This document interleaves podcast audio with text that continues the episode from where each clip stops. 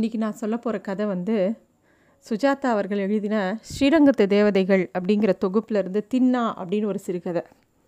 ஸ்ரீரங்கத்து தேவதைகள் ரொம்ப ஃபேமஸான புக்கு சுஜாதா எழுதினதுலேயே. பல கதைகள் எல்லாமே எல்லா கதைகளும் அதில் இருக்கிற எல்லா கதைகளுமே வந்து ஸ்ரீரங்கத்தில் அவரோட இளமை காலத்தில் நடந்த சம்பவங்களை வச்சு எழுதின கதைகள். ஸ்ரீரங்கத்து தேவதைகள் படிச்சுட்டு பல சமயம் பல ரசிகர்கள் ஸ்ரீரங்கத்தில் போய் அந்தந்த இடங்களை தேடியிருப்பாங்க. அதில் நானும் ஒருத்தி. நானும் ரங்கு கடை எங்கே இருக்குது அப்படின்லாம் தேடியிருக்கேன். ரொம்ப அழகான கதைகள் இந்த கதை. இந்த தின்னாங்கிற கதை வந்து எப்படி ஆரம்பிக்கிறதுனா தின்னா என்கிற திருநாராயணன் நான் முதலில் சந்தித்த போது அப்போதுதான் முளைப்பாலை மறந்திருப்பான் போல் இருந்தது. ஏறக்குறைய குழந்தை தான் இளம் பாலகன். தின்னாங்கிற பையன் திருநாராயணன்கிற பேரை சுருக்கி தின்னா அப்படின்னு கூப்பிட்றாங்க. இந்த வைஷ்ணவர்களில் ரொம்ப அழகான பேர்களை வச்சுட்டு இப்படி சுருக்கிறது ரொம்ப சகஜம். அதுவும் பெருமாளோட பேரை பெருசு பெருசாக வச்சுட்டு சுருக்கி சுருக்கி கூப்பிடுவாங்க. அது மாதிரி திருநாராயணன்கிற பேரை சுருக்கி தின்னா அப்படின்னு கூப்பிடுறாங்க. அவங்க அப்பாவும் அம்மாவும் ஒரு தகர பொட்டியோட இந்த குழந்தைய கொண்டு வந்து ஒரு பாடசாலையில் கொண்டு வந்து சேர்க்குறாங்க. இந்த பாடசாலை யாருதுன்னா இந்த கதை சொல்லக்கூடிய சுஜாதா அவர்களோட தாத்தா. அவர் வந்து ஆரம்பித்து வச்ச ஒரு பாடசாலை. ரொம்ப சம்பிரதாயமான பள்ளின்னு சொல்ல முடியாது.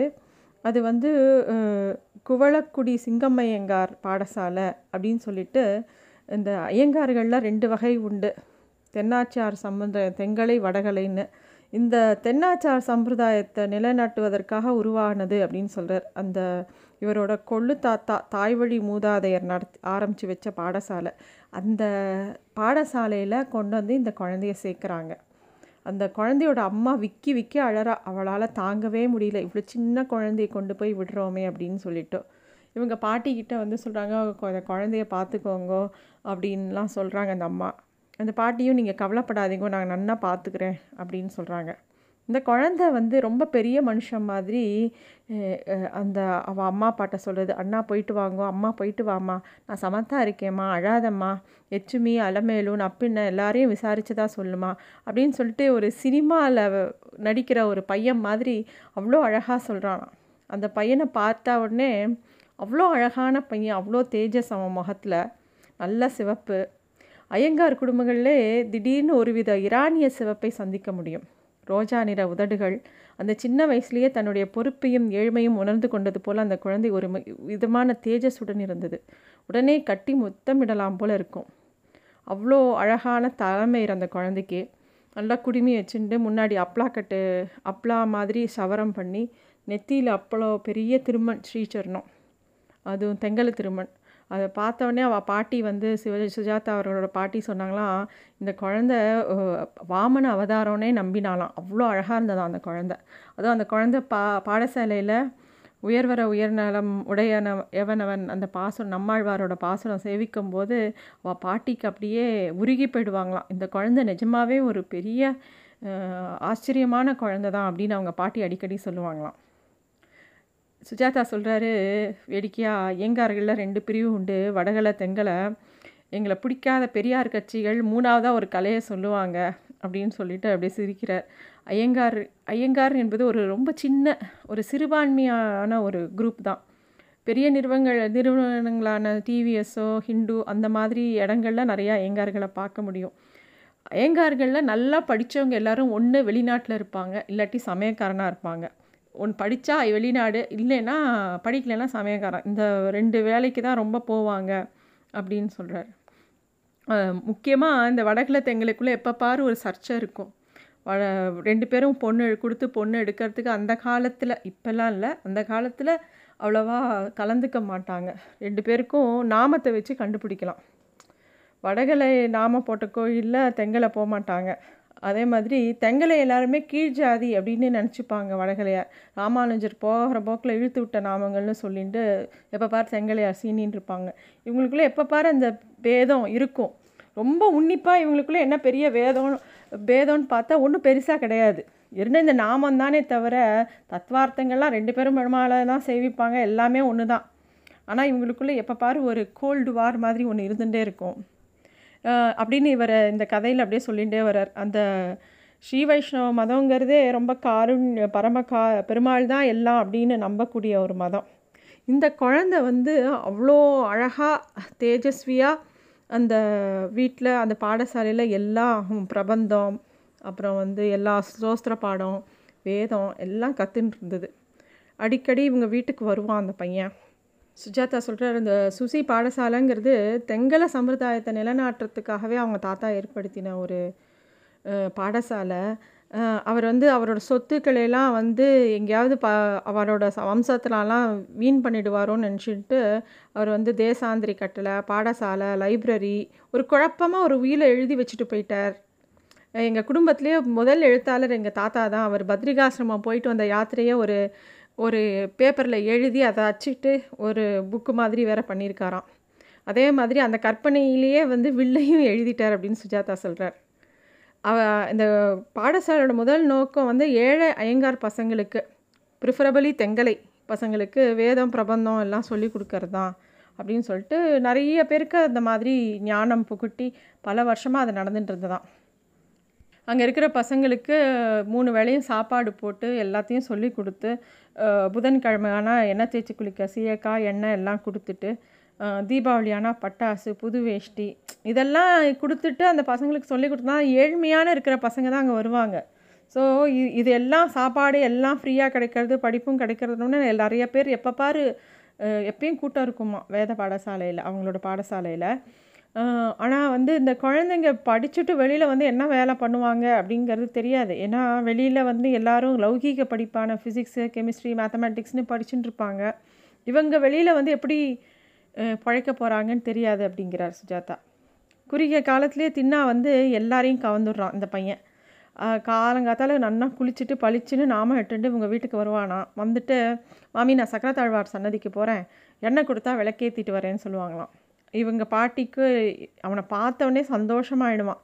உடனே வாடா வாடா உனக்கு நேற்று அதிர்சம் பண்ணினேன் உனக்கோசரம் ஒன்று எடுத்து வச்சேன்னு சொல்லிட்டு பாட்டி கொடுப்பாங்களாம். அதை கூட ஒரு விதமான நாசுக்கோட ஏழ்மை தெரியாமல் அப்படியே வாங்கிப்பானான் அவன். அவனை பார்க்கும்போதே அவன் அவனை அவன் அவ்வளோ அழகாக இருப்பான் அந்த பையன். அப்புறம் அப்பப்போ இவர் ஏதாவது கணக்கு கணக்கு போட்டிருந்தா என்ன போடுற? அப்படின்னு சொல்லி புஸ்தகத்தெல்லாம் எடுத்து பார்ப்பாரான் அவங்க பாட்டி வந்து அந்த குழந்தைய பார்த்தாலே தின்னா கொஞ்ச நேரம் பிரபந்தம் சொல்லிட்டு போயேன் அப்படிம்பாரான் உடனே அவன் அழகாக சப்பலாம் போட்டுண்டு திராவிட வேதமான பிரபந்தத்தை அவ்வளோ அழகாக சத்தமாக சொல்லுவானான் கிளரொளி இளமை குடுவதன் முன்னம்னு திருவாய்மொழி சேவிக்கும்போது நம்மாழ்வாரே எழுத்தாப்பில் உட்காந்து சொல்கிற மாதிரி இருக்குமா அவங்க பாட்டிக்கு. பூ தொடுத்து கொடுப்பானா? கடைக்கு போய் ஏதாச்சும் சின்ன சின்ன சாமான் வாங்கிட்டு வந்துடுவானா சில சமயம் இவங்க வீட்டு திருவாராதனம் கூட அவனே செய்வானா? சி எதுக்கு எந்த ஏதாவது பாட்டி ஏதாவது காசு கொடுத்தா கூட வாங்கிக்க மாட்டானா. எல்லாத்தையும் சேர்த்து வச்சுக்கோங்க மாமி. எங்கள் அம்மா வந்ததும் கொடுத்துருங்க அப்படிம்பானா. அவன் முகத்தில் அப்படி ஒரு அழகும் அதே மேலே ஒரு பொறுப்பும் இருக்கும் அவன்கிட்ட. இப்போ பாரு இவன் ஒரு அவதாரம் தான் அப்படின்னு எப்போ பாரு அவங்க பாட்டி சொல்லுவாங்களாம். ஸோ இப்படியே போயிட்டு இருந்தது காலம். இவர் வந்து படித்து முடிச்சுட்டு சென்னையில் ஹாஸ்டலில் சேர்ந்து மேற்படிப்பு படிச்சுட்டு லீவுக்கு போகும்போது ஒரு தடவை ஸ்ரீரங்கத்துக்கு போகும்போது பாட்டிகிட்ட தின்னாவை பற்றி கேட்கும்போது அதை ஏன் கேட்குற அந்த பிள்ளைய நான் சொன்ன மாதிரியே பழிச்சுடுத்து. அவன் வந்து மானிட பிள்ளையிலே இல்லைடா. அவன் ஒரு அவதாரம் அப்படின்னான் அவன் பாட்டி. என்ன பண்ணுறான் பாட்டி? அப்படின்னு கேட்டோடனே வா இன்றைக்கி மத்தியானம் உன்னை தொண்டரடி பொடியாழ்வார் சொன்னதுக்கு அழைச்சின்னு போகிறேன்னு கூட்டின்னு போகிறாங்களாம் அந்த தொண்டரடி பொடியாக ஆழ்வார் சொன்னதில் அவர் சொல்கிறாரு எப்பயுமே உபன்யாசம் நடக்கும் வார வாரம். மொத்தம் மூணே பேர் தான் இருப்பாங்க.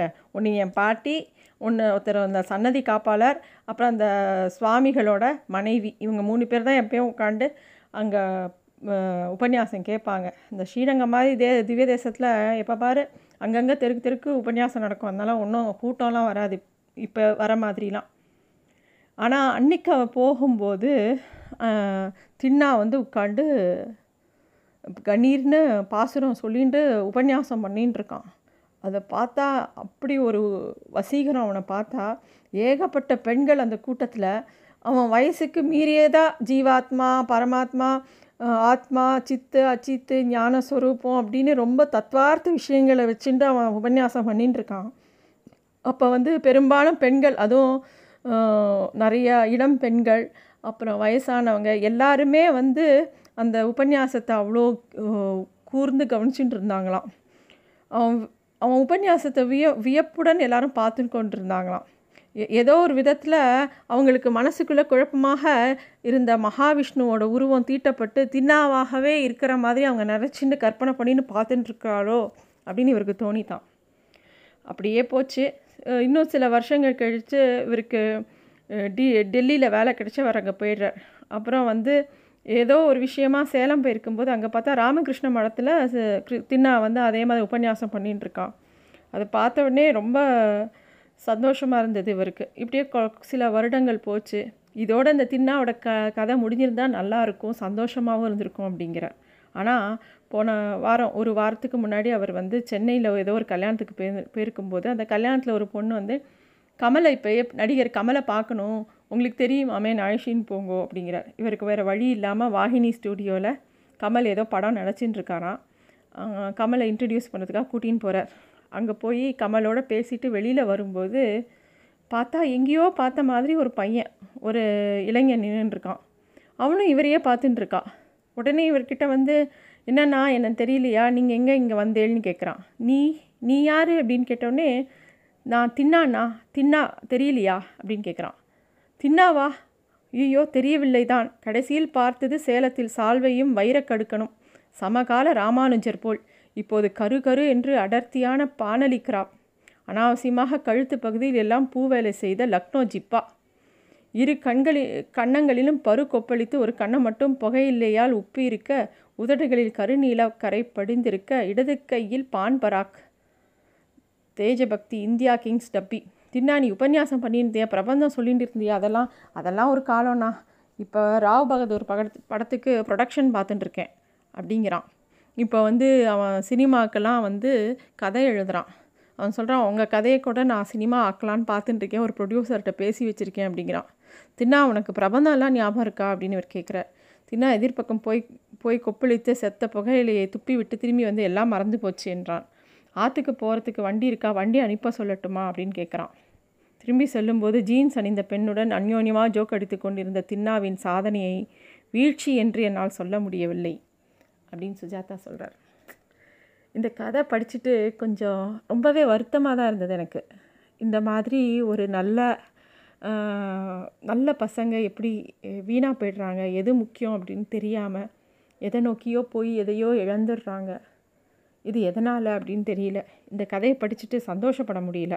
கண்டிப்பாக இதை கொஞ்சம் யோசிக்க வேண்டிய விஷயமாக தான் படுறது. எது நமக்கு முக்கியம்? எது நம்ம வாழ்க்கையில் இன்னும் சீர்படுத்தும்? இப்போ வந்து கெரியருங்கிறது வந்து படிப்பு வேலை அது ஒரு பக்கம் இருந்தாலும் இந்த மாதிரி பிரபந்தமோ வேதமோ கண்டிப்பாக ஒருத்தருக்கு வந்து கெடுதல் பண்ணாது கண்டிப்பாக ஒருத்தரை கைவிட்டுறாது. வேதம் எப்பயும் யாரையும் கைவிடாது வேதம் யாரையும் பட்டினி போடாது. ஆனால் இந்த மாதிரி விட்டுட்டு போகிறதுங்கிறது கொஞ்சம் ஷாக்கிங்காக இருக்குது இந்த மாதிரி நடக்க வேண்டான்னு பிரார்த்திச்சுக்கிறேன். தேங்க்யூ